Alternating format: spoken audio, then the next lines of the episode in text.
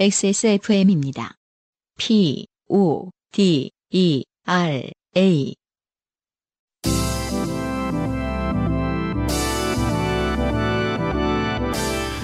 요즘은 팟캐스트 시대.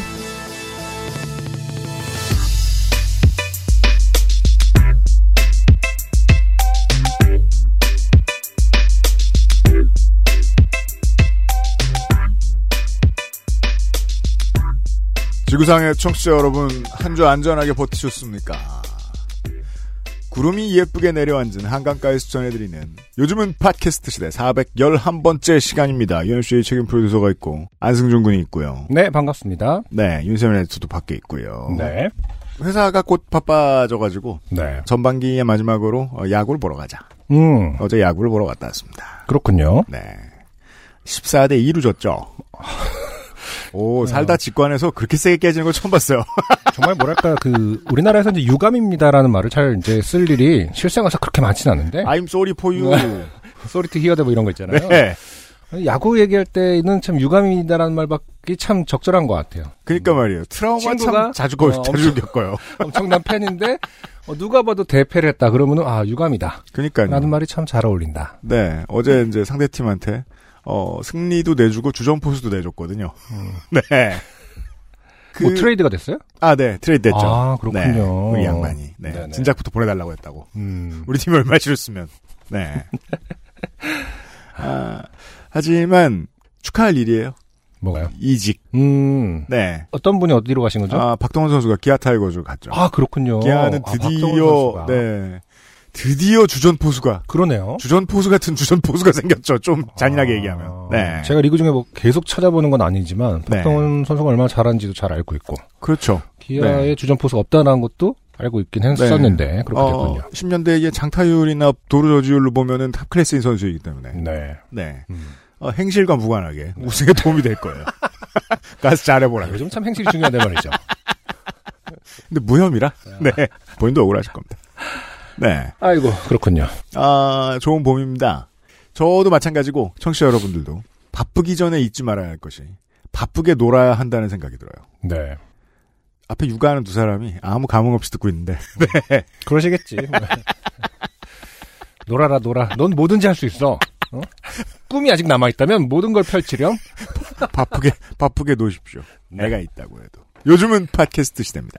자, 살다 보면 당연히 좋게 될 일은 생깁니다. 인생이 고달픈 세계인의 한국어 친구 최장수 한국어 음악 예능 팟캐스트 요즘은 팟캐스트 시대가 당신의 이야기를 기다립니다.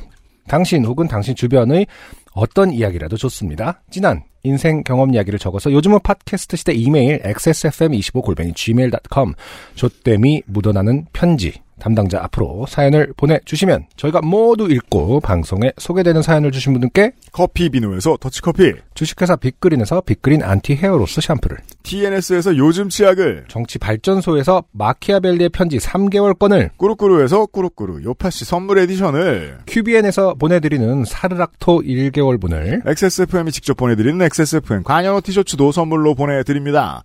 요즘은 팟캐스트 시대는 커피보다 편안한 커피 비노 더치커피, 피부의 해답을 찾다 더마 코스메틱, 앤서 19에서 도와주고 있어요. XSFM입니다. 나이 들어 보여? 시간의 흐름을 막을 수 없다면 늦춰줄게. 엔서 나인텐이니까. 주름 개선 특허 원료 리얼톡스. 랩으로 감싼 듯 탄력 있게. 단 하나의 해답. 엔서 나인틴 리얼 앰플. 좋게 된 광고주. 편성 책임은 저고, XSFM에. 네. 광고 책임은 유면상 PD죠. 유면성 PD님이 지금 그 맨투맨에 미키마우스가 그려진 네. 옷을 입고 오셨는데 네. 천밀밀이 생각나네요. 그래요? 천밀밀에 그런 씬이 있었나요? 천밀밀에 왜 그... 나 아, 세 번 봤는데. 진짜? 아니 네. 왜 그 나 그거 장만옥이 엄청 좋아하는데. 장만 장만옥 씨 맞죠? 네. 그 왜 조폭 네. 그분이 아, 천밀밀 맞잖아. 그, 그, 그 문신을 미키마우스 해주잖아요.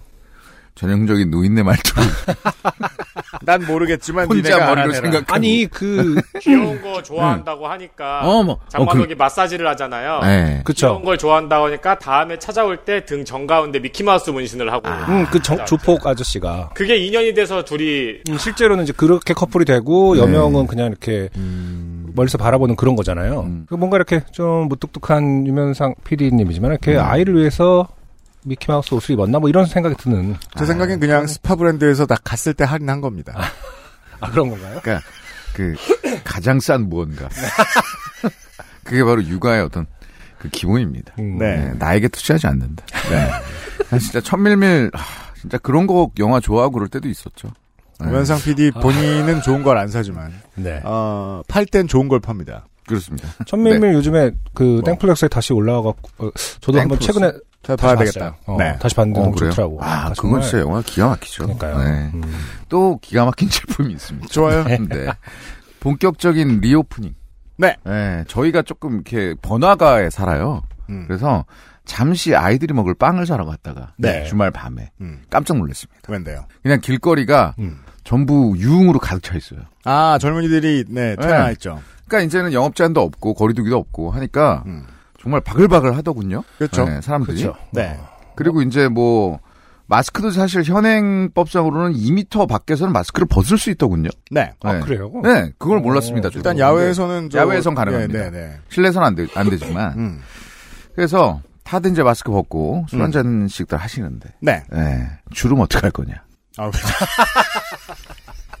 집에 있을 때는 계속 주름 관리만 했는데. 그러니까 예. 그렇게 쾌활할 때가 아니다. 어, 네. 주름진다. 음. 이 웃을 주름 때도. 그렇죠. 이제 관리할 때입니다. 네. 그래서 어, 가정의 달을 맞이해서 어, 부모님 주름도 펴주고 내 주름도 피고. 네. 그러니까 이제 마스크 핵심은 그거구나. 마스크로 가렸던 얼굴을 다 드러내야 하니까 주름 관리 더 신경 쓰자. 그렇습니다. 이런 네. 또, 상황인 거군요. 어, 유흥은 링클 케어에 좋지 않아요. 네. 네. 음, 그렇습니다. 그래서 그 저희 엔서 19 제품 중에 그 특허 원료 네. 리얼톡스가 원료 이름입니다. 그렇죠. 그래서 뭐 그 원료 자체가 구아바, 마늘, 홍차 뭐 이런 걸로 자연유래 성분으로 만들어진 원료예요. 그래서 그 원료를 가지고 만든 리얼톡스를 어, 가정의 달 기획전으로 준비를 해봤습니다. 아, 좋습니다. 네, 그래서 요게 그 5대 주름의 음. 이제 개선의 효과를 입증돼서 기능성을 입증한 거죠. 네. 이 5대 오대- 주름은 누가 정한 겁니까? 그래서 그 5대 주름이라는 네. 그래서 어떤 이제 주름은 어떤 어떤 주름은 탈락한 거예요? 그러면은 그래서 제가 이제 그걸 그 알아보니까 네. 눈 밑, 눈가, 눈밑 주름. 네. 그리고 팔자, 네. 이마, 음. 미간. 야, 아, 그렇군요. 그러니까 이 이외에 어- 얼굴에 어떤 주름이 있는지 모르겠습니다. 그러니까 6대는 뭐가 있나? 그러니까. 그러니까 네. 여기서 지금 마스크로 가릴 수 있는 게 이게 미간 아니겠어요? 네, 아, 그렇죠. 미간이랑 또 뭐 눈 밑도 쓱 많이 이렇게 크게 쓰면 내려지고. 네. 그래서 이 마스크를 벗는 순간 그 여러분은 이제 다시 현실로 돌아오는 거예요. 아, 네, 그렇습니다. 네. 저도 최근 한 1, 2개월간 참 나이에 비해 젊다는 얘기 많이 들었습니다. 아, 요즘 사회 언어로, 용어로 마기꾼이라고 한다고. 네, 그래서- 그렇습니다. 이번 이제 개인사가 있어서 네. 그 오래된 뭐 친척들을 만날 일이 있었는데 네. 음, 이제 참 안 늙는다 이런 얘기를 들었어요. 아, 마스크를 썼을 때. 네. 그 저 집안이 저, 저 머리숱이 건강하셔가지고 그래요. 아 그렇죠. 네, 네. 풍 풍성하죠. 그러니까 마스크를 못 벗겠는 겁니다. 제가. 아, 그렇죠. 네, 음. 밥도 거부했습니다. 여러모로 마스크는 좋아요. 네. 그래서 여러모로 참 좋지만 하지만 아, 여러분 벗으시겠다면 네. 지금 유럽이랑 미국 가면 마스크 쓰면 이상한 사람 취급받아요. 그게 참 그럼 이상해요. 어떻게 해야 돼? 아, 네. 지금 이제 가을에 여행 준비하시는 분 지금부터 주름 관리 들어가야 됩니다. 아, 네. 그래서 리얼톡스 자 상품 설명 이 정도로 하고 어 네. 이거 출시 이래 가장 높은 할인율. 아, 또? 아 매번 고점을 꼭 경신하는. 그래야만. 그러니까 합니까? 우상향하는 자산 같은 겁니다. 이게. 하지만 실제로는 우하향하고 있잖아요. 근데 정말 우리 그 엔서 19 측에서 이런 그 홍보 멘트를 저한테 전달 주지 않거든요. 네. 왜냐면 본인들도 자기를 못 믿기 때문에. 하지만 이번에는 그 출시 이래로 최고의 할인율. 아이고, 이런. 네, 대신 리얼톡스만 한정해서 봅시다. 아, 네, 요- 그래서 요즘 요즘 최악의 교훈은 아무에게도 전달되지 않았나요? 그렇습니다. 아, 요즘 취약의 그 교훈을 여기서 아- 사람들이 아실까요? 아시죠? 아, 아세요? 아, 하긴 워낙 큰 일이었죠. 네. 지금 저는 그, 스폰서 망하게 만들게 생겼는데 지금 우리가 그 40대 그 아이를 둘을 둔 그 젊은 가장의 절규를 들었습니다. 네 그렇죠 일요일 사장님 밤에. 네 보통 그때 전화 안 하거든요. 일요일 밤에 전화 안 하죠. 예. 어. 멈춰 주십시오. 이렇게. 그래서 아, 정말 큰 일이 있었습니다. 저 그 아이들도 봤거든요. 네. 그래서 거의 극급의 할인입니다. 네, 엔서나인틴도. 그렇습니다. 그래서 네. 그런데다가 엔서나인티 바이오톡스, 엔서나인티는 여기서 멈추지 않는다. 네. 사은품을 드립니다. 사은품은 뭐 어, 프로폴리스 마스크팩 음. 보통 이런 거 하나 주잖아요. 네. 여기 미니멈이 세 개입니다. 아이고 이런. 예, 그래서 네. 뭐 그러니까 조금 제품을 많이 사면 다섯 팩. 아이고야. 거기다가 에코백. 야. 아 마스크 팩퀄 좋은데. 이거 근데 뿌려. 원래 원래 정가는 5천 원이에요 하나에. 그렇잖아요. 네. 패키징도 되게 예쁘게 돼 있어요. 패키징이 그 하나씩 다 돼 있고요. 네, 서양 미술이 그려져 있는. 네. 서양 미술. 아니 굉장히 고퀄리티의 마스크팩인데 네. 아니 그러니까 음. 그러니까 이게 사은품의 가치가 굉장히 높다는 겁니다. 네. 예, 그래서 어 미니멈 3개 음. 아니면 5개 거기다 네. 에코백까지 음. 드리고 어 요런 행사 진행하고 요게 이제 메인 행사예요. 네. 그래서 요번 부모님 드리면은 음. 엄청 좋아하실 거예요. 예. 이, 이게 자체가 이제 뭐 시술하는 느낌 나거든요. 아. 네, 슥슥 바르면. 그런 말 할 때. 네. 그, 그리고 이제 자매 행사로 유자바이오엠 구매 고객한테 네.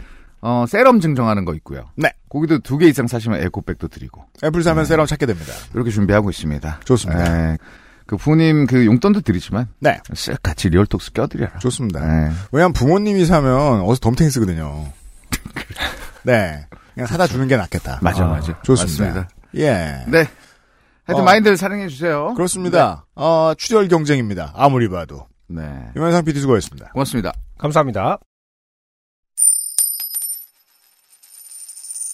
우선 김리나 씨의 사연과 관련해서 네. 음, 적지 않은 분들이 같이 유출을 해 주셨는데. 추리를 네, 이런 해 범죄를 주셨는데. 봤다. 음. 예 혹은 이제 내가 저 국선 변호사 때 약쟁이들 좀 봤는데 아, 그런 사연도 왔었어요. 후기, 후기도 네, 왔었어요. 이건 어떤 종류의 약이다 어. 하는 분들도 계셨고 일단 김리나 씨 어, 본캐의 후기를 봅시다.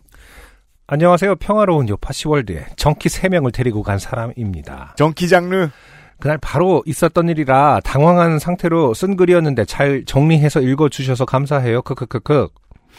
문신 시술이나 속눈썹 시술을 하는 곳은 아니었습니다. 음, 그런 형태의 그레이존에 있는 업종들은 법상으로는 불법이지만 예약 문의를 하면 일부 금액을 선입금으로 받고 주소를 알려주는 형식이다 보니 아 그렇군요. 인스타 계정으로 대대적으로 홍보를 하고 아, 그렇군요. 음, 음, 샵 안에도 관련 내용이 붙어 있는 게 일반적인데 어, 그런 것은 없었으니까요. 아 그럼 김리나 씨는 이제 그런 데를 보신 적이 있으셨을 거라고 보고 그렇죠. 어, 실제로 영업을 하는데 영업을 드러내놓고 못하는 것들은 샵 안에 들어가면 광고가 붙어 있죠. 음, 음, 음. 예, 없으면 없는 거예요. 그렇죠. 가로 열고 그리고 네일샵은 보통 안이 겉에서는 보이지 않기 때문에 비밀스럽게 시술을 하고 싶다면 문을 잠그면 되고 모텔의 어두죽죽한 조명은 해당 시술들에 적합하지 않을 것 같습니다. 음, 조명도 뭐 챙겨가겠죠. 만약에 간다면 눈썹은 어려운 작업이니까요. 네. 하지만 지난주에도 지적했듯이 그걸 계속해서 기분 따라 또 하고 그렇죠. 하고 해서 계속 진하게 네. 어, 가는 것은 아니지 않을까 눈썹 시술이라는 것은 그렇습니다. 음. 이건 뭐 타투이스트한테 물어봐야 되겠지만 눈썹 시술을 하면서 너무 좋아하는 사람을 본 적은 없는 것 같습니다. 음, 계속 하고 싶다. 네. 설마 음악- 그 기분을 표현하는 걸 매일 바꾸는 눈썹 시술이 있는 거 아니야? 이렇게 매일같이? 어 화- 오늘은 나 좀 화날래 뭐 약간 이런, 이런 느낌으로 오늘은 순둥이로 보이고 싶어 뭐 이런 거. 아뭐 우리가 모를 일이긴 하죠. 어. 네. 그, 해나면 되겠지만, 네. 여튼. 그 커플이 부부라고 유추한 것은 여자분이 임신 상태였기 때문입니다. 네. 뭐 충분한 증거는 아닙니다. 충분한 증거는 아니지만 뭔가 약과 관련해서 추리를 하기엔 조금 걸림돌이라고 해야 되나요? 걸림 아무튼 네. 임신이죠. 그 부부라고 유추하기는 뭐 어렵습니다. 살다 보면 임신을 하게 되는 것이기 때문에. 네. 다만 그러네요. 왜냐하면은 앞에 사연에 사연 쓰면서 그분은 임신한 상태였는데 이거 굳이 쓰면 TMI잖아요. 아 근데 어쨌든 지금 이렇게 보니까 그 임신부가 적극적으로 개입한다라는 증거는 없었어요. 사실은 그 남자분에게 음. 자기 할 거냐 얘 한대는데 이렇게 어- 어떻게 보면 이제 중간자 입장이었기 때문에 아 브로커. 브로커의 개념일 수도 있죠. 이 세 명이 뭔가를 하더라도 그분은 는안 꼈을 수도 신분은 있다. 안 꼈을 수도 있네요. 생각해 보니까. 음. 뭐 피지컬한 상태 때문인지는 모르겠습니다만. 음, 이것까지 쓰면 지나치게 이상해지지 않나 싶어서 생략했었는데. 그렇죠. 하지만 생각해 보니 두 분 말씀대로 겉으로 보고 생각한 제 추측일 뿐 실제 부분은 아닐 수도 있겠어요. 근데 그러면 더 무서워지지 않나요? 유유. 아니요. 부부여도 무서워요. 네. 부부는 부부대로 무서워요. 아, 진짜 무서운 건 진짜 여전히 우리가 갈피를 못 찾고 있다는 네. 그렇잖아요. 점이죠. 네. 하지만 옛날 사연에서 썼던 것처럼 저는 해외에서 거주한 경험이 있어서 정키의 행색이나 눈빛, 움직이는 모습을 어느 정도 알기는 하는데 정키 같아 보이진 않았습니다. 이게 일반적인 한국 사는 한국 시민들의 마인드가 드러나는 장면이죠. 네. 한국 밖에 벗어나면 정키들이 있다. 네. 라고 생각해요. 그래서 해외는 정키 있는 곳. 그러니까 정키가 많은 곳에서 경험을 해봤다. 그러시길 이런- 바래요. 이런 얘기인 네. 것 같아요. 거주한 경험이 있다고 하니까. 음. 근데 실제로 이거는 보이죠. 예, 어떻게 오래 좀 이렇게 그렇습니까? 어? 보다 보면은 음, 저거는 술에 취한 게 아니구나 이런 거 보입니다. 곰곰이 추리를 해보니까 네. 성매매가 가깝네요. 헐. 근거는? 어, 일단 여기서 네일샵 주인은 손님이 한다 그러면 무조건 하는 입장이었잖아요. 음. 얘 한 대, 응 한 대잖아요. 음. 여기 손님인데 니네가 왜 들어와도 있고, 그렇죠. 네. 근데 이게 매매라고 볼 수 있는 상황일까요? 그런 어, 어떤 매매가 딜이? 네. 아니면은 얘 한 대, 너도 할래? 가 돼야 되는데, 음. 얘 한 대, 그리고 끝이었잖아요. 자, 어. 후보 3번. 눈썹, 드럭, 그러니까 참 이런 표현을 프로스티튜션. 네, 저는, 아, 써본 적은 없는데 김리나 씨 도대체 누굴 데리고 온 겁니까? 진짜로 요파 씨의 평화로운 요파 씨의 어, 어떤 종류의 인간들을 데리고 온 것인가? 아무튼 정기 같아 보이지 않았습니다까지 읽었으니까 그렇죠. 네. 음, 그러니까 지금 윤세민 에디터의 추리가 또 추가가 됐는데 자 네. 딴소리인데 또 요즘 동네에서 정키로 보이는 분들이 몇 달에 한 번꼴로 보여서 우리나라도 정말 더 이상 마약 청정 구역이 아니긴 하구나라는 생각이 들기도 합니다. 네. 여튼 답을 모르는 게 나을 것 같다는 생각도 들고 아 본인은 빠집니다. 좋아요. 네. 수많은 청취자분들을 불편하게 만들어 놓고 본인은 실리에 밝아요. 음. 좋아요. 모르는 게 나았었네 뭐 이러면서 어 다른 분들이 답을 알고 계실까 궁금하기도 하고 그렇네요. 분명한 답은 안 왔습니다.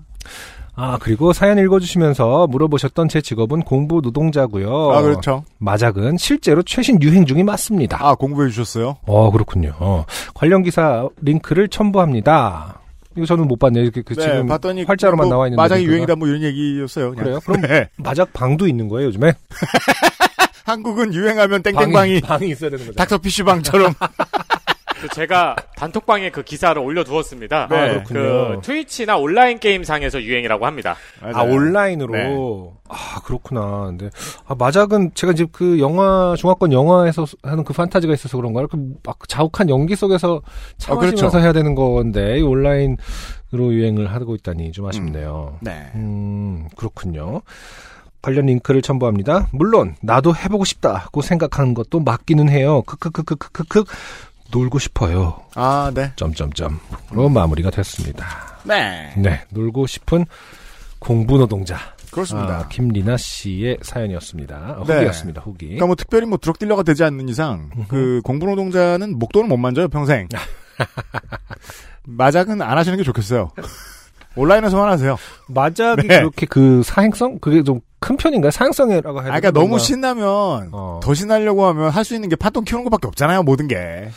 그렇지. 네. 근데 세계적으로 봤을 때 만약에 마작이 사행성이 컸으면은 뭔가 음. 더 우리가 상식 수준에서 더 알더라도 더 많이 알게 되지 않을까? 음. 그 다시 말해서 포커 이런 그 카드 플레이가 훨씬 더 아, 네. 배팅이 막, 막 그렇게 가는 시스템이니까 우리가 그렇게 음, 알고 있는 거겠죠? 그 사실 요거는 이제 할머니들이 점 100만 하시는 장르로.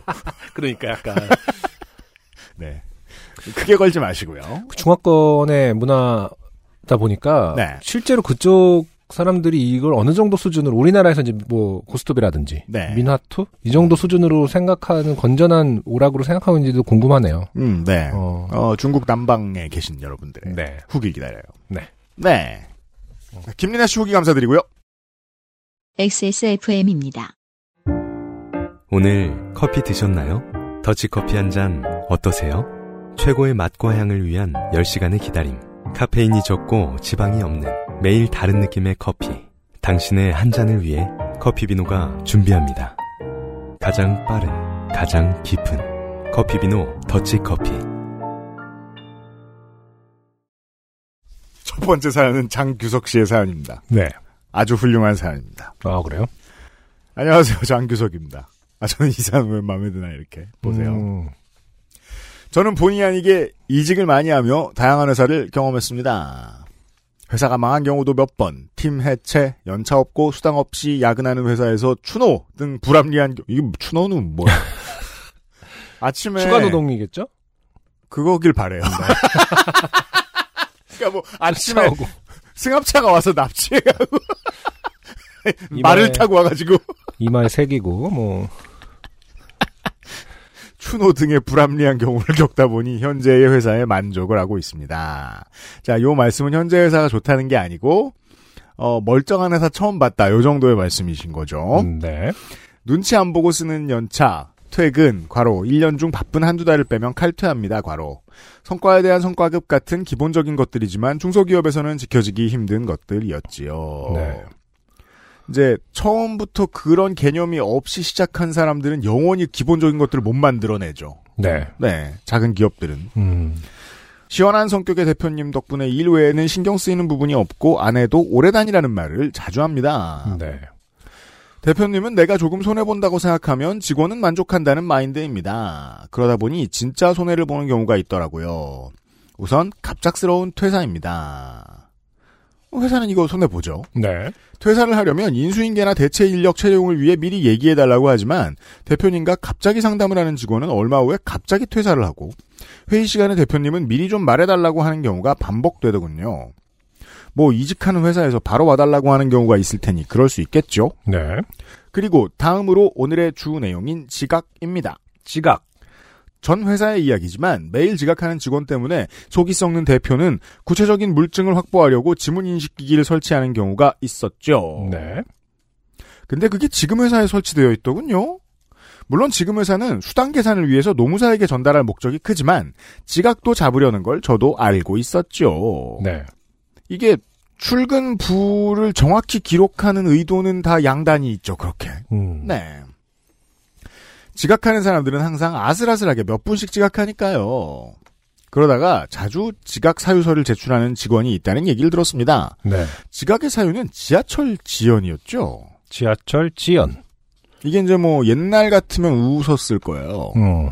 그런 그 도치법의 옛날 저 문구 같은 거 있잖아요. 지하철은 지켜준다 약속 시간 어김없이. 음, 음, 음. 근데 요즘은 이제 특히나 이제 수도권 지방의 경우에는 국철들이 시간을 잘 안 지켜줍니다. 아, 그래요? 그걸 이제 지하철과 구분하기도 좀 어렵고 네. 예. 하지만 경의중앙선은 아니다. 이렇게 음. 일일이 설명하기도 좀, 네. 그렇게 지각하는 직원과 대표님의 면담이 자주 있었죠. 면담의 내용은 다음과 같습니다. 대표. 매일 늦는데 조금만 일찍 나오면 좋겠어요. 직원. 저는 정시에 나왔는데 지하철이 늦었어요.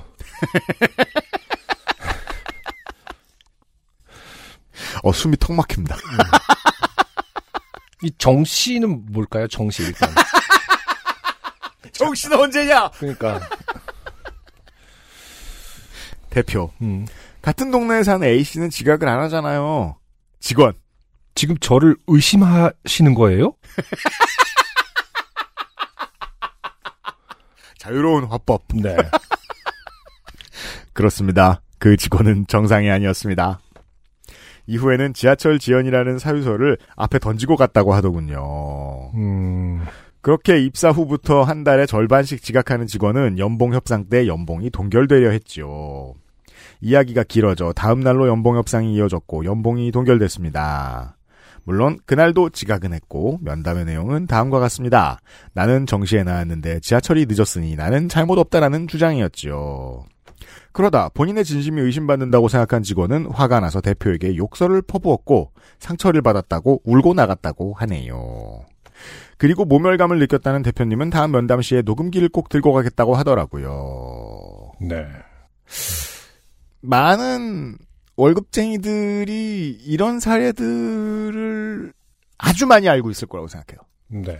예. 정시라는 말이 여전히 난 잘 모르겠어요. 뭐, 뭐라, 뭐라고 해야 그- 되냐. 그, 그런 표현 말고 왜 좀, 아, 우리 중에 이제 월급 생활을 제일 오래 본 사람이 에디터니까. 네. 이 출근은 패턴이니까요. 네. 내가 몇 시에 나와야 몇 시에 도착한다라는 음, 음. 개념이 있죠. 그렇겠죠. 나의 근데 이제 룰이죠. 나의 로- 논리인데 이게 너무 잦으니까 지연과 맞물려서 너무 잦으면 그게 어떻게 정시가 되냐라는 거죠. 그러니까 본인은 그러니까 신도림 같은 경우는 지하철이 밀리잖아요. 아 그렇죠. 네, 그러니까 그거는 지하철의 잘못이다. 네. 아 그러니까 자기는 일찍 일찍 나왔는데 뭐 이런 표현을 쓰면은 당연히 이제 그 자기가 플렉서블하게 가고 있다라는 것도 같이 강조할 수 있을 텐데 자기가 너무 정시를 정해놓으니까 나 같으면은 그 정시가 잘못됐네 정시의 개념을 바꾸세요 이러고 지적을 너무 뭐랄까 너무 드러나는 약점이지 않나 저 워딩이 그런 생각이 아. 들었습니다. 네. 이제 안승준 군의 해석에 맞추면 사장님 바보죠. 음, 그것도 못 깨고 그렇지. 당하고 앉았느냐. 어. 근데 사실 사장도 그거 공격하느라 애쓸 필요 없는 게 음. 프로페셔널의 세계잖아요. 연봉이 그냥 멈춰버립니다. 아, 그렇죠. 음. 하지만 사- 모명감을 느끼셨으니까. 그니까요. 그건 되게 스트레스죠. 사장하기 싫죠, 그러면. 네. 그 이후 지각으로 또 면담을 했는데 여전히 지하철이 늦었다는 주장과 함께 직원. 저는 지금의 팀이 좋으니 절대 그만둘 생각이 없어요. 저를 못 자를걸요? 저는 계속 다닐 거예요. 라는 말을 남겼지만 얼마 후 이직을 할 거라며 갑자기 회사에 나오지 않았습니다. 음, 이게 참 세트인 게, 어, 회사에서 이상한 사람은 관둘 때도 되게 스트레스 받게 관둡니다. 어느 날 안 나오더니 전화하고 그런 사람도 있고. 네. 음. 그 직원은 갑자기 그만뒀지만 대표님이 오히려 좋아하셨던 사연입니다. 끝까지 봐주셔서 감사합니다. 코로나 시기에 얘기할 사람도 없는데 주저리 주저리하니 좋네요. 환절기에 알레르기 조심하세요. 네. 장주석 씨 감사합니다. 음흠. 네. 환절기에 알레르기를 조심하라는 말은 또 새롭네요, 은근히. 알레르기는 늘 조심해야, 할- 환절기. 꽃가루 할- 알레르기는 이제 봄철에 좀 그거 합니다만. 네. 환절기와 알레르기. 예를 들면 이제 저나 에디터는 이제 관절기 때 어, 실제로 비염이 비염이, 어. 괴롭죠. 네. 예, 네. 환절기랑 관계가 있을 수 있겠군요. 그냥 이게 좀 이제- 새롭습니다. 초중고 나오면서 네. 어릴 때 이런 변명하는 거 많이 봅니다. 음, 그쵸. 버스 늦었다. 네. 그리고 이제 막판에는 엘베 늦었다. 음. 등등등. 어, 1배 하느라도 증게 아니라 엘베가 늦었다. 엘베 늦었다. 그렇죠. 네. 등등등. 그래서 이게 제가 무슨 말씀을 드리고 싶은 거냐면 10대에 보통 걸러집니다. 이런 방어적인 그쵸. 네, 필요 음. 이상으로 방어적인 네. 예, 논리가 그래서 참 사람의 인생이 다양한 것 같아요. 직장을 구할 나이 때까지 아마 뭐 20대 중후반에서 30대가 일, 일 텐데 그때까지 이러다가 안 깨져봤다. 네. 예, 참 신기해요. 음, 음, 그러니까요. 네. 세상 사람 참 다양합니다. 근데 뭐 마지막 멘트에서 좀 느낄 수 있- 있습니다만, 뒤에 이제 저를 못 자를걸요 이런 거는 뭐 어떤 권리의 문제라고 차치하더라도, 네. 함부로 이제 뭐 해고할 수 없다라는 그 권리를 주장한 걸 수도 있으니까요. 음. 음, 앞에 부분, 저는 지금의 팀이 좋으니, 음. 아, 이 부분, 네. 그만둘 생각이 없다. 음. 굉장히 좀 놀랍네요. 나는 좋으니까. 라는 말을 한 거거든요. 왜 안승준이 여러 번 얘기한 거 음, 아니에요. 그러면 제일 미친 놈이 나다. 그- 를 나는, 난 너무 좋다. 말할 생각이 없는 거예요. 그래서 저는 이제 그 선수들 인터뷰 들을 때도 음. 어 팀이 분위기가 너무 좋다. 혹시 저 사람이 라는 생각을 가끔 하게 되는 거죠. 네. 너무 좋으니까 팀이 좋으니 그만둘 생각이 없다. 이 말은 진짜 좀 곰씹어 봐야 되는 부분인 것 같아요. 그 어떤 네. 인식을 드러내는. 음. 네. 회사 다니는 얘기였어요. XSFM입니다. 피부 장벽 깊이 들어가 잊고 있던 깨끗함을 깨우다. 바이오 시카덤으로 빠르게. 단 하나의 해답. 엔서 나인틴 시카 판테놀. 제가 저도 모르는 사이에 네. 증권 계좌를 개설했더라고요. 본인도 모르는 사이라는 것은 뭐 결국 뭐 피싱을 당했다는 뜻인가요? 아니요, 뭐 이벤트인데 이거 개설하면 못 준대기. 음, 음. 그래서 그러니까 한- 저, 저도 모르는 사이에 하고 있더라. 네. 아. 그래서 4만 원이 들어 있어요. 어, 그렇군요. 뭐 뭐 위탁 투자인가 봐요. 음. 그동안은 계속 그 수익금이라고 1원씩 나왔는데 음. 이번 주에 17원이 나왔어요. 아, 17배가 늘었습니다. 그죠? 네. 손이 떨리면서 아. 뭐라도 더 해야 하나? 이래선 안 됩니다. 음, 네. 17원에서 끝내야겠습니다. 아, 아. 아까 4만 원을 설정했기 때문에 이런 식이었고 어, 17원이 된 거예요? 만약 그 400만 원을 넣어놨으면은 더 그렇게 되는 겁니까? 그러니까 그런 생각하면 안 된다는 거예요. 그래서 제가 좀 심각한 얘기인데 네. 지난 투자 광풍이 한 2년 동안 팬데믹 기간에 있었잖아요. 그럼요. 제가 네. 그때 너무 많이 느낀 게 뭐냐면 10년 동안 이 일을 하면서도 많이 느꼈거든요. 실제로 실물 경기에서 회사나 개인이 돌릴 수 있는 돈은 보잘 것 없어요. 네. 우리가 막 억대다, 막 10억대다, 천억대다 뭐 이렇게 얘기하는 것들은 다 어떤 거대한 수주 계약이라서 개인으로 잘게 쪼개면 또 여전히 몇백만 원, 몇천만 원에 지나지 않고요. 네네. 실물 경기에서 돌아다니는 돈은 아주 현실적이에요. 그래서 저는 투자가 결국 벌어다주는 돈이 큰 의미가 없나 보다라는 생각을 많이 하게 됐어요. 지난 10년 동안. 음. 진짜 가장 센 자본은 여전히 노동 자본이 아닐까. 아, 예, 일해서 버는 돈이 여전히 제일 세지 않을까라는 생각이 들었어요. 네네. 그걸 투자 자본으로 돌리려고 하다가 생기는 실수들이 있을 뿐. 그렇죠. 네. 네. 그래서 말인데 옷을 만들어야겠어요. 어, 아. 아, 갑자기? 저희의 홍보를 박세훈 씨가 대신해 주실 건데요. 네. 네. 제가 이래서 은평구 주민들을 좋아해요. 아니, 그러니까 원래 언제나 옷은, 제 생활에 도움이 되는 사연들을 주세요. 원래 옷은 계속 만드셨잖아요. 그죠? 근데 근데 이 사연을 듣고 팬데믹 때 아예 쉬었죠, 우리가? 음, 오- 옷을 팬데믹 때 쉬었잖아. 어. 20년에 냈나, 우리가? 그런 거 아닌데 한번 그 주황색 낸 거 있잖아. 네. 그 팬데믹 때 19년 아니었나? 20년이었나? 20년인 것 같아요. 음. 초기였던 그랬던 것 것 같아요. 같기도 하고. 네네. 네. 제가 기억하기로 벌써 그래도 한 2년 쉬었으니까 예, 한 모자에 여덟 시즌 집중했었고. 쉬어버렸습니다. 네. 모자에 집중했었고 네. 자, 박세훈 씨. XSFM 가멘츠 장르예요. 박세훈 씨가 어떤 사연을 주셨길래 네. UM 씨가 다시 아 이래서 돈 벌자. 음, 라는 네. 생각을 했는지 보겠습니다. 북한산 큰 숲 은평구에 사는 박세훈입니다. 은평구청장이에요. 뭐 네. 굳이 이렇게 자기 소개도 아니고 은평구 소개를 하면서 왜냐하면 저기 무학체 넘어가다 보면 북한산 큰숲 이렇게 써 있잖아요. 아 그렇죠. 네. 재작년까지만 해도 대벌레가 네. 굉장히 자주 출몰하는 곳으로 아, 그래요? 어, 뉴스에 많이 탔었는데 그 은평구. 네, 뭐, 좋은 동네죠. 저는 이제 워낙 대벌레를 좋아합니다만은 음. 저는 그 알실 요파 씨 티셔츠를 너무나 사랑하는 애청자입니다. 아, 자기 소개 이렇게 하면 다른 방송에서는 미친 사람 취급받았겠지만 음, 저희는 환영합니다. 그래서 유형이 새로운 디자인의 티셔츠를 출시하실 때마다 한국 시리즈를 예매하는 기분으로 광크를 통해 구입에 성공한 자랑스러운 기억도 갖고 있습니다. 너무 조금 찍었을 때 2016년인가에는 음, 어 리셀도 된 적이 있죠. 그렇죠. 네, 누가 약간 남기셨던데 좋은 일이에요. 생각해보니 제가 응원하는 팀은 인터넷 예매가 대중화된 이후 한국 시리즈에 진출한 적이 없네요. 아 이렇게 훌륭하고 다이내믹한 자기소개가 어디 있습니까? 여러모로 자, 인터넷 예매가 대중화된 이후 네. 어, 어, 몇 년도로 보십니까? 아 뭐 뭘 뭘 궁금해요. 지금 어떤 네. 팀인지 때로 때로 때로 때. 네.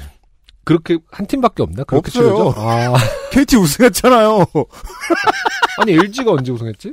LG는 한국 시리즈에 진출을 했습니다. 아, 아, 그렇지. 한국 시리즈 진출이니까, 그렇죠 네. 우승이라 제가 착각했습니다. 잠깐만 제가 저 저 LG에 너무 온정적인 영인가요? 이건 확인해야 되겠다. 아, LG 트윈스일 수도 있습니다. 하지만 롯데는 확실하고 롯데 자이언츠는 확실하고 네. LG 트윈스는 일 수도 있습니다. 네. XSFM의 의류로 말할 것 같으면, 유형께서 강조하신 원단의 내구성이 실로 대단합니다. 네. 2018년 겨울쯤에 구입한 긴팔 요파시 후디는 바르셀로나 신혼여행 때부터 온갖 혹사를 당해도 조금의 물빠짐이나 쪼그라짐 없이 한결같은 묵직함을 네. 유지하고 있고, 저도 그래서 짜증나요. 네. 맨날 입은 지 몇 년 됐습니까? 네. 똑같습니다.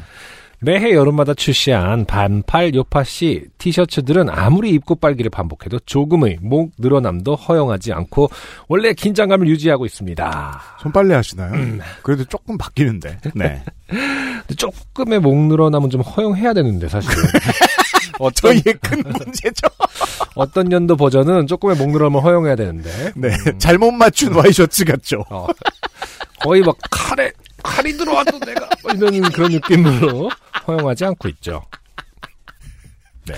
이런 요파시 티셔츠는 저에게 사시사철 입게 되는 교복 같은 것이 되어버렸습니다. 사건은 벚꽃이 만개됨과 함께 이상기온으로 서울이 어, 서울의 낮 최고 기온이 20도를 넘어가던 지난 4월의 일요일에 발생하였습니다. 아, 네. 벚꽃 지금 졌죠? 음, 예. 음. 네. 지난주에 확 폈었죠? 음. 여느 때처럼 일요일 아침을 먹고 한두 시간 산책을 가기 위해 검은색 요파시 후디와 면바지 그리고 밑창이 그다지 두껍지 않은 땡디다스의 스탱스 밑땡이라는 운동화를 신고 밖으로 나섰습니다. 제가 지금 신고 있습니다. 음, 어, 스탱스 밑땡. 옛날에는 처음에 개발될 때는 테니스화였다고 전해지지만 아 그렇군요. 사실 그 어떤 운동에도 적절치 는 않습니다. 밑창이 두껍지 않네요, 정말로. 네. 네. 때마침 그 주의 그 알실에서는 정말로 궁금했던 주제, 어, 천공술이 네. 나왔었군요. 음, 네. 많은 분들이 아. 음, 궁금했죠. 관계로 저는 되도록 조용한 곳을 걸으며 이 에피소드들을 집중해서 들어야겠다고 마음먹었습니다. 음. 그래서 제가 택한 루트는 저희 집 뒤편에 있는 은평구의 백년산이었습니다. 그냥 뭐, 저, 쪼만한 둘레길 같은 곳이죠. 음, 네. 백년산. 음. 어, 그렇군요. 국내에 있는 산 이름치고는 굉장히 좀 이질적인 그 느낌이 드네요. 백년산 왠지 막 그 영웅문 같은 무협지에 나올 것 같은 이름입니다. 백년산. 근데 실제로 가보면, 어. 이거 산이 아닌데? 라는 생각이 들어서 이질적입니다. 아 거기서 이제 돌을 닦고 있으면 다 보여. 초식이 다 드러나는. 맞아요. 네. 원래 이제 깊은 곳에 숨어서 수련을 해야 되는데 너무 낮고 공개된 곳에서 수련을 해서 모, 저기 모두 초식을 다 알고 있다. 되게 여러 명이 수련하고 음. 있고. 왼손 앞손이 넓지 않은 나오겠구나. 그 다음에 킥이 나오겠구나. 뭐 이렇게. 무협지에 나오긴 적절치 않습니다. 적절치 않군요. 네. 어, 산이라면 아무래도 불광천이나 다른 곳에 비해 사람도 적고 조용할 것이라 생각했거든요. 평소에 등산을 즐기거나 산을 잘 타지 못함에도 백년산은 산이라는 이름이 무색할 정도로 완만했습니다. 네. 방송을 앞부분만 들었음에도 어느새 백년산의 정상을 찍고 음. 녹번역과 은평구가 내려다보이는 전망대까지 단 한 번의 휴식도 없이 도착했습니다. 네. 여기서 문제의 산골마을 생태 연결로라는 것이 보였습니다. 요즘은 무슨 무슨 생태 연결로 같은 거 산에 보면 음, 많이 써있죠. 네. 음, 그렇죠. 정확히는 백년산과 북한산을 연결해주는 연결다리로 음. 내부순환로 홍제IC에서 빠져나와 은평구로 들어오는 길을 차로 지나다니면 보게 되는 바로 그 다리였습니다. 그렇죠.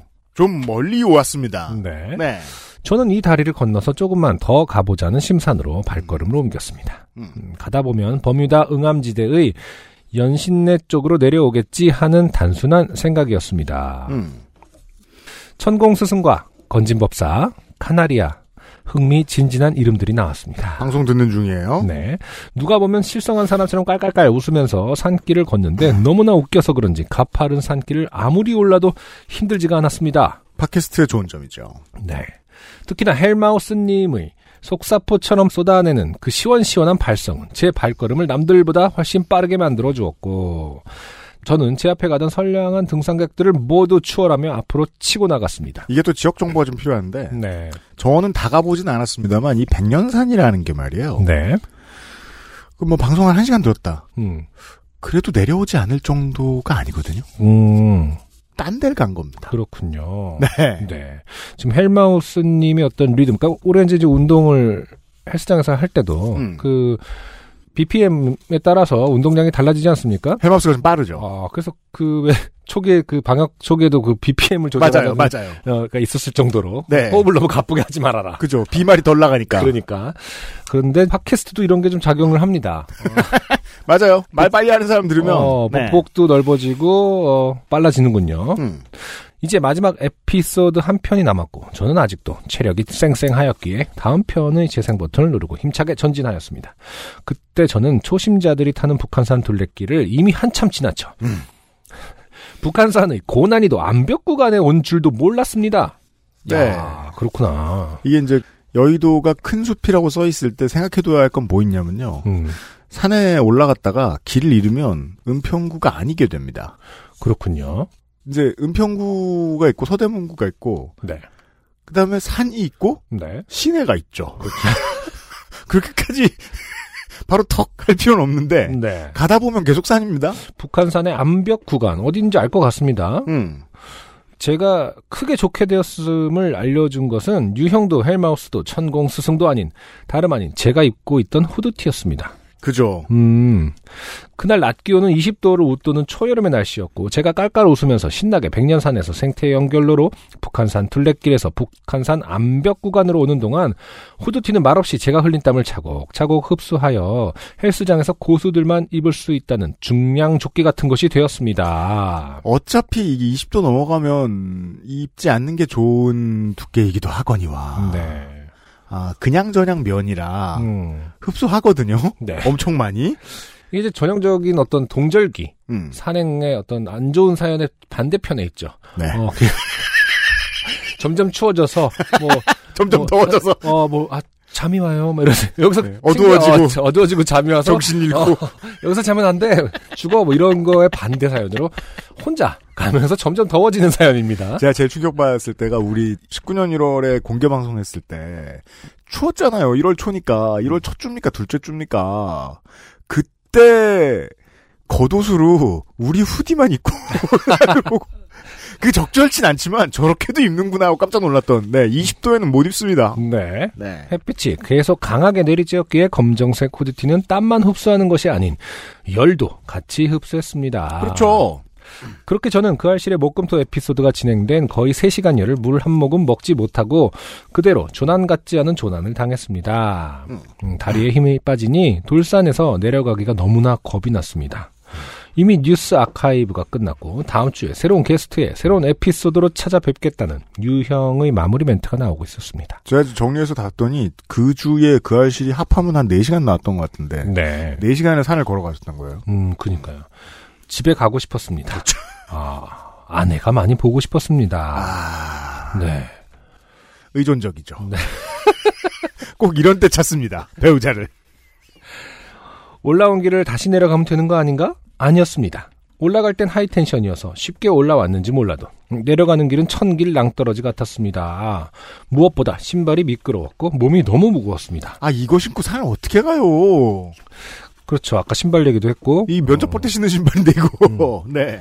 저 밑에 사람들이 제가 있는 곳을 향해 올라오는 것을 보았습니다. 모두 알록달록 등산복을 갖춰 입고 등산 모자에 등산 스틱까지 풀세트로 갖춘 모습이었습니다. 음. 아내에게 어, 전화가 왔습니다. 아침 먹고 동네 산책 나간 사람이 점심때가 지나도록 집에 오지 않냐고요. 아, 여기 북한산인데 어딘지 모르겠다고 했습니다. 네. 왜 거기까지 갔냐고 혼이 났습니다.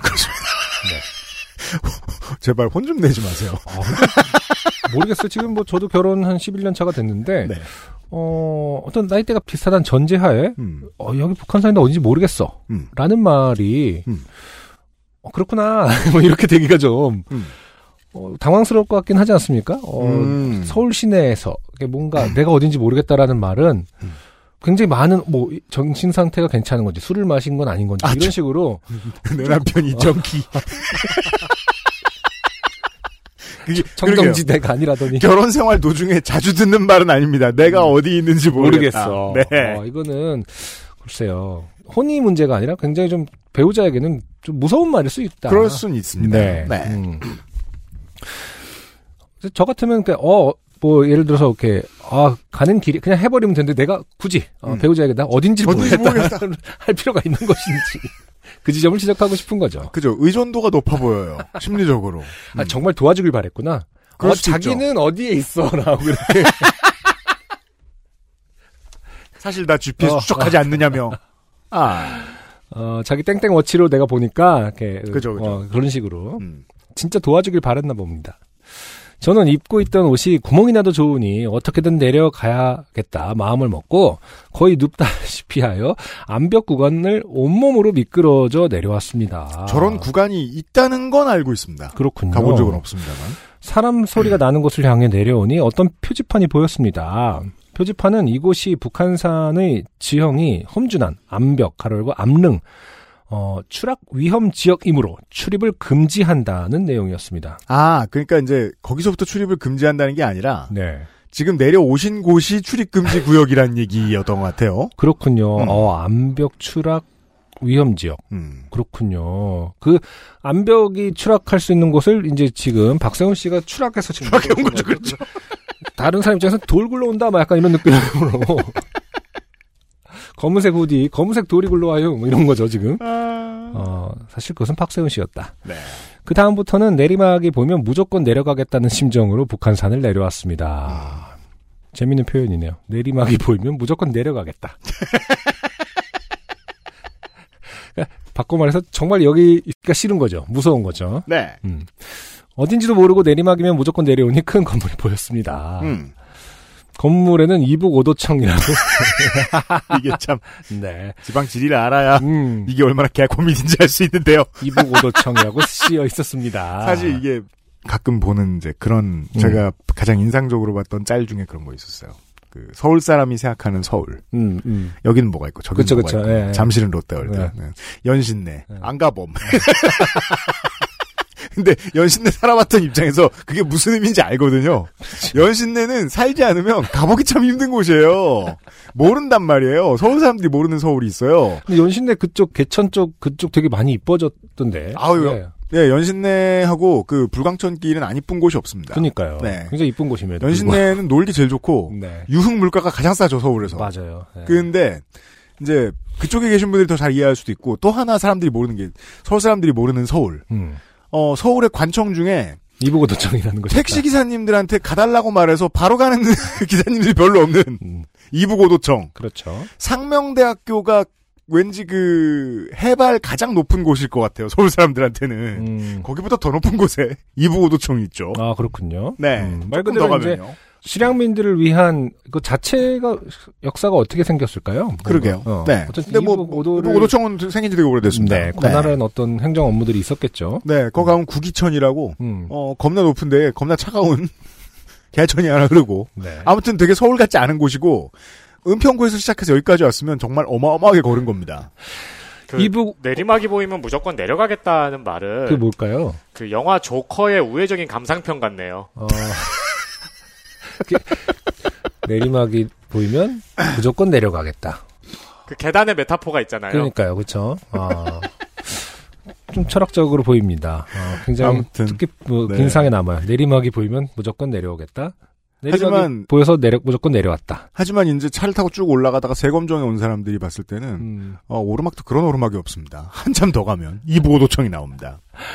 이북오도청이라는 이름은 들어봤지만 북한에 있지 않고 북한 산에 있구나 싶었습니다. 북한에 이보도청이 있으면 이상하잖아요. 그렇죠. 무슨 이남 팔도청 같은 게 있으면 있겠죠. 그렇, 그렇겠죠. 서로 네. 전화하고 한 라인으로 핸드폰의 지도를 켜니 이곳은 은평구가 아닌 종로구 구기동이라고 구기동이죠. 나왔습니다. 저는 집까지 걸어갈 기운도 버스를 탈 기운도 없어 택시를 불렀습니다. 네. 기사님께서 아니 그 차림으로 북한산을 가셨어요? 물어보시면서 무사 생환에 놀라워 하셨습니다. 그렇습니다. 이제 북한산이 사실 어, 서울에 있어서 좀 친근한 느낌이 있지만 굉장히 험준한 산이라고 들었습니다. 음. 어, 사실은. 그럼요. 네. 네. 기사님이 가장 놀란 건 이제 어, 스탠 땡미스를 신었어. 네. 아, 운동화에 네. 집중했다. 길 잃은 아이인가 봐. 그리고 친절하게 저희 집 안쪽까지 최대한 들어와서 내려 주셨습니다. 음. 집에 돌아와 땀투성이와 흙투성이가 된 옷을 세탁하고 다시 한번 놀랐습니다. 음. 면바지는 바위에 쓸려 큼지막한 구멍이 났습니다. 아, 진짜로 그러네요. 진짜 고생하셨나 봐. 암벽 등반을 하셨군요. 네. 네. 신발도 밑창이 달아서 이제 그만 헤어져야겠다는 생각이 들었습니다. 네. 그러나 요파시 후드티는 그 어떤 생채기도 없었습니다. 주제. 어, 그리고 가운데 박혀있는 요파시 공식 마스코트가 본인은 괜찮으니 햇볕에나 잘 말려달라는 표정과 함께 좋게 되었으니 빨리 사연이나 쓰라고 말하는 듯 하였습니다. 네, 이 문장에서 가장 걱정되는 건 음. 설마 안 빨어? 인데 뭐 빨래 하고 말이란 얘기겠죠. 네. 그 튼튼함과 신묘함이 놀라워 이렇게 사연을 보내봅니다. 네. 네. 요파씨가 하- 공식 마스코트 요롱이 어, 요쇼씨 네. 가 하는 말이어서 그런지 햇볕에 오타가 있네요. 어, 햇볕. 근데 자- 되게 자연스러웠습니다. 왜냐면은 어, 인간이 하는 거라고 제가 생각하지 않고 읽었기 때문에. 햇님 할 때 햇자는 네. 맞아요. 볕, 볕은 티 아 그렇구나. 그죠. 아 햇이 틀렸다는 티- 볕이 틀렸구나. 네, 그러니까 네. 자연스러웠지 근데. 깜짝이야. 마스코트가 한다고 생각해서 그래요. 네. 어, 유형 좋은 옷을 만들어 주셔서 감사합니다. 아 사주셔서 감사합니다. 앞으로는 등산 갈 땐 꼭 등산복을 입겠습니다. 등산복으로 어. 입겠다. 좋아요. 그렇죠. 다음번 유형의 에고가 듬뿍 담긴 의류나 모자, 신발 기대하겠습니다. 네, 여름에 만들어내겠습니다. 네, 긴 글 읽어주셔서 감사합니다. 안녕히 계세요. 네. 그러니까 이게 이제 이 사연에 이 사연이 끝나고 누군가가 구매를 할 때 음. 너 요파 씨의 옷을 사겠냐 등산복을 사겠냐 하면 등산복을 사겠죠 그렇죠. 어떤 실제로는 무엇을 광고하느냐를 잘 봐, 봐야 된다 네. 거기에 자극받아서 어, UMC는 옷을 만들기로 했지만 아, 그리고. 어, 실제로 이 글을 읽은 청취자들은 아 하긴 등산복을 사야겠다 아, 그렇잖아요. 기본적으로 등산은 얇은 여러 벌을 입고 가는 거지. 그렇죠 레이어가 중요하죠 예, 시중에서 가장 무거운 후드티를 입고 가는 건 아닙니다. 그러게요 와 정말 그때 빼곤 다 쓸만하다. 음. 특히 이제 겨울에 입었을 때는 태우면 진짜 훨훨 되게 오래 탈 것 같기도 하고 겨울이었으면은 되게 위험했을 거예요. 아 그거 하니까 오히려 물을 땀을 많이 먹고 네, 땀을 그게 먹은 뭐 얼어. 다음에 얼어버려서 그렇지. 아, 근데 태울 때는 오래 탈 것 같지 않습니까? 네. 짱짱하니까. 터프하지만 음. 네. 등산엔 추천하지 않습니다. 네. 박세훈 씨 고맙습니다. XSFM입니다. 오늘은 과테말라 안티구아 어떠세요? 높은 일조와 강수량의 고산지 커피 농장에서 자연이 키워낸 강한 바디감과 스모크한 향의 중후한 맛. 가장 빠른, 가장 깊은 커피비노 과테말라 안티구아. 끝으로 과학 장르의 사연입니다. 네. 과학 장르라. 임경진 씨입니다. 네. 안녕하세요. 임경진입니다. 과학의 날을 맞이하여 오래전에 있던 일이 떠올라 사연 보냅니다. 네. 4월 21일이 과학의 날이래요. 음. 제가 영화 연출부로 일했던 시기의 일입니다. 저는 모 영화에서 인물 조감독으로 일했습니다. 음. 작품명은 밝히지 않겠습니다. 물론 찾으면 찾아집니다만. 네. 참고로 인물조 감독은 단역 배우 오디션 보조 출연, 출연 배우 일정 관리, 출연자 의상과 분장 진행 등을 담당하는 연출부 스텝입니다. 딱 봐도 굉장히 할 일이 많아 보입니다. 음. 촬영 일정의 4분의 3 정도를 맞춰갈 때쯤 촬영팀은 대전에 있는 세트장에서 촬영을 하게 되었습니다. 대체로 세트 촬영을 하면 두 주 또는 그 이상 그 세트장 인근에 머물면서 세트 촬영 분량을 몰아서 촬영합니다. 네. 아닌 감독들도 있습니다만 경제적인 그리고 일정상 문제 때문에 거의 대부분 몰아서 촬영합니다. 그렇겠죠. 그래서 저희 촬영팀도 세트장 인근에 숙소를 잡아놓고 장기 투숙하며 촬영을 했습니다. 제가 아는 한 그 세트장 근처에 저희의 오랜 스폰서였던 어, 노건 한정식이 있죠. 음. 간장게장. 네. 네. 그래서 이제 거기 유명한 배우분들도 많이 오시고 그랬는데 아, 그렇군요. 그- 세트장. 네. 근데 그때 괜찮으니까. 사장님이 그 말씀하시더라고요. 그럼 사인 좀 받아놓치고 했어요. 음. 식사하는데 그런 걸로 귀찮게 하고 싶지 않았다. 아. 그래서 유명인이 많이 가는데도 음. 그 식당은 사인이 안 붙어 있는 거예요. 그렇군요. 그 다음부터 음. 사인이 다닥다닥 붙어 있는 식당들이 달라 보이더라고요. 음. 예. 말 그대로 귀찮게 한. 사람들. 그렇잖아. 예. 그 이름값이 얼마인데 그걸 공짜로. 음. 자. 세트장 인근이었지만 숙소는 차로 5에서 10분 정도 이동해야 했습니다. 숙소는 유성구의 온천단지 같은 곳에 위치한 모텔 몇 개를 잡아 마련했었습니다. 세트장과 숙소 사이에는 카이스트가 있었습니다. 네. 촬영팀은 매일 새벽 카이스트 앞을 지나 세트장으로 향했고 자정이 넘으면 다시 카이스트 앞을 지나 숙소로 향했습니다. 네. 세트 촬영이 절반 정도 지났을 때였던 것 같습니다. 하루 휴식일이 있었는데 연출부는 조 감독님 방에 모여서 다음날 촬영 사항을 점검했습니다. 다음날 찍을 장면 중 이런 내용이 있었습니다. 주인공 A가 아이스 커피를 만들기 위해 뜨거운 아메리카노에 얼음을 넣는데 그 얼음이 쫙쫙 소리를 내며 금이가 버리는 거였습니다. 네. A가 그 모습을 보고는 몸서리를 장난스럽게 칩니다. 이에 주인공 B가 컵에 먼저 얼음을 넣은 다음 뜨거운 아메리카노를 부드럽게 부으니 얼음에 금이 가지 않는 거였습니다. 음. 감독님은 이 장면을 통해 어떤 일들은 음. 조심해서 다뤘다면 결과가 더 좋지 않았을까라는 말을 하고 싶었다고 합니다. 네. 어, 그렇군요. 어떤 메타포로서 음. 아, 아를 만드는 어, 순서에 음. 대해서 촬영을 했군요. 감독이 이렇- 참 네. 이것만 듣고도 아, 아, 이거 무슨 영화다라는 분이 있을 수 있겠네요. 그럴 수도 있고요. 네. 네. 저는 뭐 생각이 나지 않습니다만. 참 감독이 직업상 되게 힘든 직업인 게 네. 머릿속에는 오만 철학을 다 넣어놓는데 음흠. 스탭들과 연- 배우들에게 최대한 쉽게 말을 해줘야 됩니다. 네. 목표 의식을 분명하게 갖춰야 되니까. 음. 네. 세트장에 오기 전 서울에 있는 사무실에서 시나리오대로 실험을 해봤는데 잘 됐습니다. 음. 오히려 문제는 어떤 방식으로 커피를 붓든 얼음에 금이 잘 가는 거였습니다. 하지만 때로는 부드럽게 커피를 부으니 시나리오대로 얼음에 금이 가지 않기도 했습니다. 어떻게 대충 하면 촬영이 가능할 거라 생각하고 연출부는 세트장으로 향했었습니다. 아, 하나 예측할 수 있네요. 네. 보통 알을 만드는 방법. 네. 찬물, 얼음, 그 다음에 샷. 음, 그러면 어- 그렇죠. 얼음에 금이 안 갑니다. 네. 그 방법은 안 쓰기로 하셨나봐요.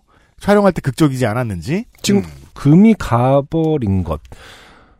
금이 금이 가야 됩니다. 가야 되는 거잖아요. 그죠? 어, 금이 그쵸? 가야 되죠. 네네. 쩍 하는 순간에 처음엔 음. 가야 되고, 음. 두 번째는 안 가야 되죠. 음. 쩍 할 때, 예. 그 각각 소리가 찍어야 어, 되고. 그게 음. 그, 그 비주얼이 중요하니까. 그런데 대전의 숙소에서 실험을 하니 얼음에 금이 가지 않는 것이었습니다. 음. 아무리 해봐도 죽어도 금이 가지 않았습니다. 숙소 냉장고에 100개 가까이 얼려놓은 얼음을 다 실험해봤는데 단 하나도 금이 가지 않았습니다. 음. 촬영 감독님에게 이 상황을 설명하니 자기는 당연히 CG 처리하는 장면으로 생각했다고 했습니다. 오. 하지만 감독님은 절대 CG를 쓰지 않는 걸로 유명한 분이었습니다. 음흠. 그날 저녁 조감독과 PD님은 감독님께 이 상황을 설명드리고 어쩔 수 없이 CG를 써야 할 것 같다고 말씀드렸습니다. 하지만 감독님은 단호하게 내 영화에 절대 CG를 쓰는 일은 없을 것이며 또한 그 장면 촬영이 준비되지 않으면 다음날 촬영 전체를 진행하지 않겠다고까지 말했습니다. 어. 그렇구나. 그 성격 어딘가에서 깐깐함이 다들 있는 것 같아요, 감독님들은. 네. 음. 연출부는 끝내 얼음에 금이 가게 할 방법을 찾지 못했습니다. 결국 다음날 촬영은 다음날로 미뤄졌습니다. PD는 여기에서 하루라도 더 미뤄지면 손해가 어마어마하니 연출부에게 무슨 수를 써서든 얼음에 금이 가게 할 방법을 찾아내라고 강하게 말했습니다. 과로, 그도 그렇게 윽박지르는 것 말고는 다른 도리가 없었으니까요. 과로. 자, 이거 어쨌든 그 극본을 쓰신 분이 평상시에 상상을 한 부분인 건데 실제로는 이렇지 않은 건 거잖아요. 그렇죠? 그러니까 그 앞뒤 관계가 뜨거운 커피에 얼음을 사실은 넣으면 다 가정 금이 중에 간게 아닌 누군가 거구나. 답을 알고 있는데 음. 안 꺼내놓는 거 아니냐. 음. 그 답을 찾아봅니다. 네. 연출부는 모여서 회의를 했습니다만 아무 방안도 나오지 않았습니다. 그렇죠. 뭐 우리 같은 사람 100명 모아봐요. 그러니까요. 담대나. 이게 과학적 원리를 찾아야 되는 부분이긴 하겠네요. 술을 사오긴 했으나 그 누구도 술을 입에 대지 않았습니다. 야, 정말 심각하다는 뜻이죠. 저는 문득 숙소와 세트장 사이에 있는 카이스트가 떠올랐습니다. 제가 말했습니다. 나. 내일 저랑 연출부 막내가 카이스트에 가서 이게 왜 그런지 물어볼게요. 와, 카이스트. 그렇죠. 어, 우리 국민에게 카이스트는 그런 존재죠. 네. 내가 모르는 걸 아는 사람들. 이 모두 모여 있다. 그리고 그들은 연구를 하고 있을 거기 때문에 특별히 오늘도 얼음을 깼다가 붙였다가 하고 있을 것이다. 특별히 방해받는 느낌을 들, 받진 않을 것이다. 카이스트에서 답을 얻을 거라고 생각하진 않았습니다. 그저 감독님에게 카이스트에서도 모르는 걸 연출부 나부랭이들이 어떻게 하냐고 변명이나 해볼 생각이었습니다. 네, 조 감독님은 자포자기 심정으로 조 감독 그래 가 봐라. 라고 말했고 회의는 그렇게 끝났습니다. 네, 다음날 저와 연출부 막내는 카이스트로 향했습니다. 못 들어가면 어떻게 하나 걱정이었는데 아니 이 아 뭐 대학교인데 뭐 벤- 벤치를 놓을까봐 보아하니 무식해 보이는데 거기 잠깐 너 이에 칠승 몇이야?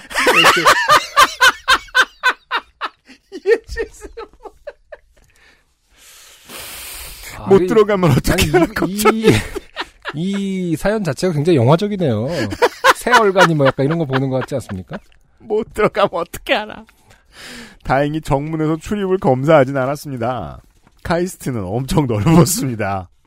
호기롭게 들어왔지만 당장 어디로 가서 이 문제를 물어봐야 할지 감도 오지 않았습니다. 한 시간 정도 방황 및 구경을 하다가 우리는 과 사무실에 가서 물어보기로 했습니다. 그런데 어느 과로 가야 할지 알 수가 없었습니다. 얼음에 뜨거운 물이 닿을 때 금이 가는 현상이 물리인지 화학인지 그저 생명과학은 아닐 것이라는 생각 정도만 들었습니다. 아 좋네요. 왜냐하면 비웃을 수가 없거든요. 그러니까요. 이게 저분들 이제- 뭐 똑같이 했겠죠. 그러니까요. 네. 아, 정말 대단합니다. 근데 물론 이제 모르겠어요. 요즘 같은 이게 언제적 얘기인지 모르겠습니다만은 뭐 인터넷이라든지 음. 아, 땡튜브라든지 네. 그런 매체를 통해서 찾아보는 걸 먼저 했을 텐데 그 과정이 생략된 건지 그죠. 어, 아니면 진짜로 그런 게 없던 시절에서 근데 극복 음. 뭐, 찾아간 뭐 옛날이라고 하시니. 건지. 네네. 그래서 지금 서 있는 곳에서 가까운 건물에 있는 과 사무실에 무작정 들어가 보기로 했습니다. 음. 아마 물리학 관련 학과였던 것 같습니다. 네. 그런데 단순하게 물리학과라고 된 과 사무실은 없었고 엄청나게 긴 또한 처음 들어보는 용어로 땡땡땡땡 물리학이라고 된 아, 과들이 있어서 그렇군요. 무척 당황했던 기억이 납니다. 과사무실 그렇죠. 아, 과 사무실에 들어가 아무나에게 우리의 상황과 문제를 설명했습니다. 영화 촬영팀이라고 하니 모두 무척 적극적으로 생각해 보려고들 하셨습니다. 하지만 그분들도 저희와 크게 다르지 않았습니다. 현상의 원인은커녕 이게 물리인지 화학인지도 구별하지 못하셨습니다. 과로 안 중요한 문제니까요. 과로 음, 그렇게 몇 개의 과 사무실을 방문했고 물어봤고 연락처를 남겼습니다. 과사의 조교님들은 혹시 교수님들께 물어봐서 아시는 분이 있으면 연락을 주시겠다고 하셨습니다. 네, 점심때가 되자 배가 고파진 우리는 카이스트 학식을 먹었습니다. 잘했다. 잘했어. 그리고 꼭 사연을 씁니다. 네. 학생 식당이 무척 넓고 멋은 있었는데 맛은 없었던 것으로 기억합니다. 점심을 먹은 후 저와 막내는 캠퍼스에 앉아 볕을 쬐었습니다. 그때 한 과 사무실에서 연락이 왔습니다. 교수님 한 분이 그 현상에 대해 관심이 있으시다는 거였습니다. 우리는 과 사무실에서 알려준 연구실로 갔습니다. 와, 대- 과연 무슨 과였을까요? 야, 이렇게 좋은 이웃들이었어요. 그러니까요. 이게 네. 굉장히 이거 한국적이라고 설명할 수 있으려나? 하여튼 뭔가 그 인간의 심리가 다 들어 있습니다. 어, 어쨌든 카이스트로 무작정 가는 그 마음이라든지 무작정 도와주는 카이스트는 어떠며? 제가 여태까지 본 광경 중에서 세금 들어가는 게 가장 뿌듯한 광경이에요. 그니까요. 아, 소개가 아, 대박이에요. 네. 굉장히 긴 이름의 화학과 연구실이었습니다.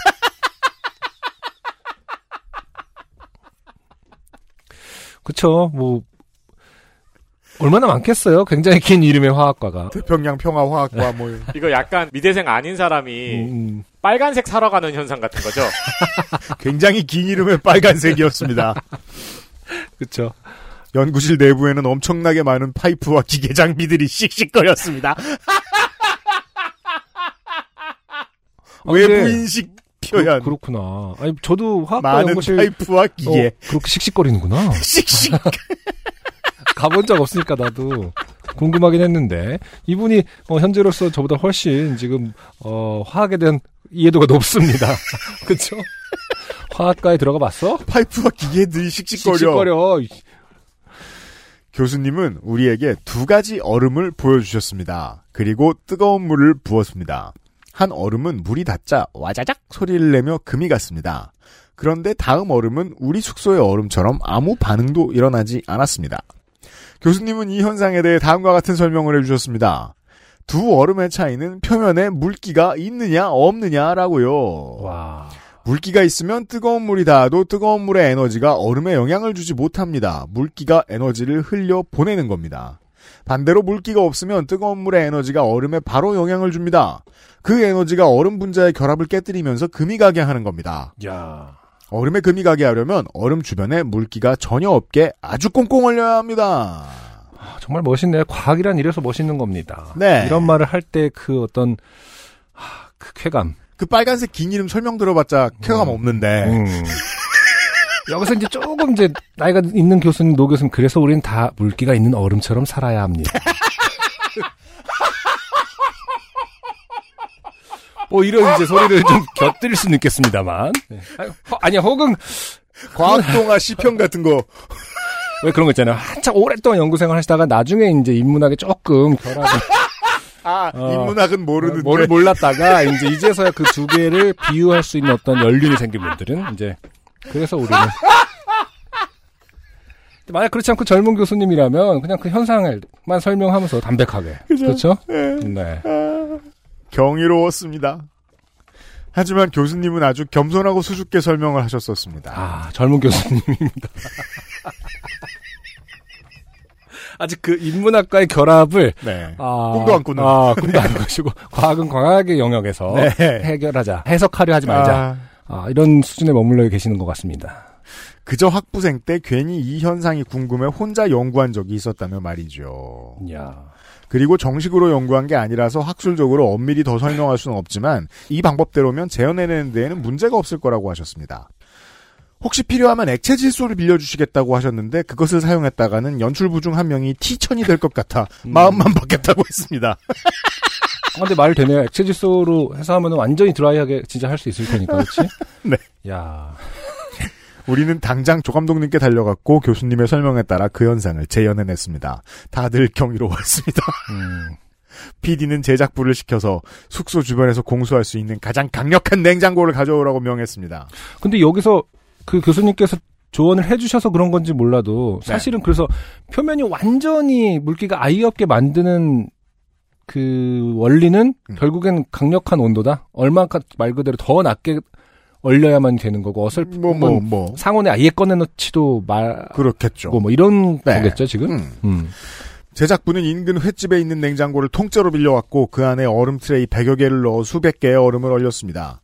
하루 종일 그 얼음 촬영을 할 수 있도록 말이죠. 야. 과학 덕분에 무사히 촬영을 마칠 수 있었습니다. 그날 카이스트에 다녀온 후 한국의 과학이 생각보다 무척 대단하다는 그건 이제 보- 본인의 네. 생각이 그렇죠. 무척 짧은 다시이기도 하거니와 무척 대단하다는 것을 느낄 수 있었습니다. 머릿속에서는 아주 짧은 단편으로 기억되는데 써놓고 보니 꽤 기네요. 과학의 날 즈음에 한번 사연으로 보내본다고 생각했었는데 22년에야 보내게 되네요. 방송 잘 듣고 있습니다. 안녕요영 건강하세요. 고맙습니다. 네. 임경진 씨였습니다. 훌륭한 사연이었습니다. 네. 아 정말 아, 멋있습니다. 과학은 정말 대단해요. 그죠. 아, 근데 뭐 과학도 대단하고 임경진 씨가 이렇게 찾아간 것을 이렇게 기억하는 것도 굉장히 중요한 사료입니다. 그렇죠? 이게 이제 그 영화 노동자로 사는 것의 좋은 점이 여기에 있죠. 뜻하지 않은 곳에서 선물 같은 경험들이 많아요. 그 점은 좋은 거예요. 그러게요. 음. 음, 사람들이 영화에 쓴다라는 것을 굉장히 이제 재밌게 받아들이잖아요, 보통. 그렇죠? 그렇죠. 영화 네. 촬영 중인데요. 혹은 뭐 학생 때도 뭐 이렇게 웬만하면 사람들은 음. 저 협조합니다. 예. 그러니까 뭐 진짜 미대생들이 무슨 습작을 찍고 있다 하더라도 음. 뭐 하는겨? 그러면 아 저 또 촬영하려고 그러면 되게 굉장히 이제 뭐 그런 경우 좀 방해가 될 수도 있지만 네. 굉장히 관심들이 많죠. 저 지역 주민들이라든지 아, 그렇죠. 지나가시는 분들이 어 그런 어떤 호의와 음. 맞물려 호- 과학과 호의가 만난 아 그래요. 어떤 음. 그렇기 때문에 이제 인생의 비유가 될 수 있는 그러니까 인생의 비유라기보다 어, 우리의 삶의 모습 같이 아, 느껴지는 자, 과학의 날 사연이었어요. 그러니까요. 아, 임경진 한편의 씨였습니다. 아. 단편 영화와 같은 사연이었습니다. 411회. 요즘은 팟캐스트 시대. 4월이 다 갔습니다. 3월에 월장원이 나왔습니다. 네. 자, 한동안 못 보던 압도적 1위가 나왔습니다. 아니죠 최근에 이거보다 더한 압도적 그 1위가 있었잖아요. 아, 그렇구나. 네. 누구셨지? 누구였더라? 아 있었는데 그거는 뭐 너무나 압도적이어서 아, 소변맨, 참견맨. 아, 아, 뭐 그런 거였던 것 같은데 셌죠. 네 우선 홍준식 씨의 그 장애인 활동 보호 봉사를 네네 하시다가 음흠, 아, 이상한 사람들을 열심히 상대하시게 된 이야기. 그렇죠 네, 무례한 무례한 노인네들을 상대하시는 음흠, 이 사연이 13%로 어, 네. 꼴찌를 기록했습니다. 음흠. 네. 404회의 이진 씨, 프로포즈 장 장르, 네. 대장 장르, 음, 프로포즈 중에 신호가 왔던 아, 대장 장르. 음흠. 예. 병원 장례식장에 가서 새로 산 외제차를 아무데나 세울 수 없었기 때문에 장례식장까지 갔던 이야기. 네. 15.8% 2등입니다. 1등! 네. 예상했던 대로입니다. 어, 박상민 씨의 노안 사연 네. 71.2% 음흠. 네, 70%가 넘었습니다. 노안이시네라고 말을 잘못해서 어, 그죠. 손님에게 상처를 살짝 줬다가 네. 어, 자꾸 노안 노안 거리는데 어. 네, 되로 주고 말로 받는 거였나? 말로 받 그죠. 그죠? 그쪽도 만만치. 네, 그 다음부터 그러면서 자기 성찰이 훨씬 더 깊어진 네, 깊은 자기 성찰의 시간을 갖고 굉장히 네. 슬픈 마무리로 그러니까요. 네, 마무리를 왠지 갔었죠. 그 다음부터는 음, 어 어디 가서 자기 소개하라고 하면 드워프 안경사입니다라고 계속 소개하실 것 같은 음, 안타까운 박상민 씨의 사연. 쓸쓸한 사연이었죠. 이 월장원이 되었습니다. 아, 71 재물이라도 점- 챙겨드리겠습니다. 71%가 넘는. 네. 네. 압도적 지지세를 통해서 네. 박상민 씨가 2022년 3월에 월장원이 됐다는 소식을 전해드리면서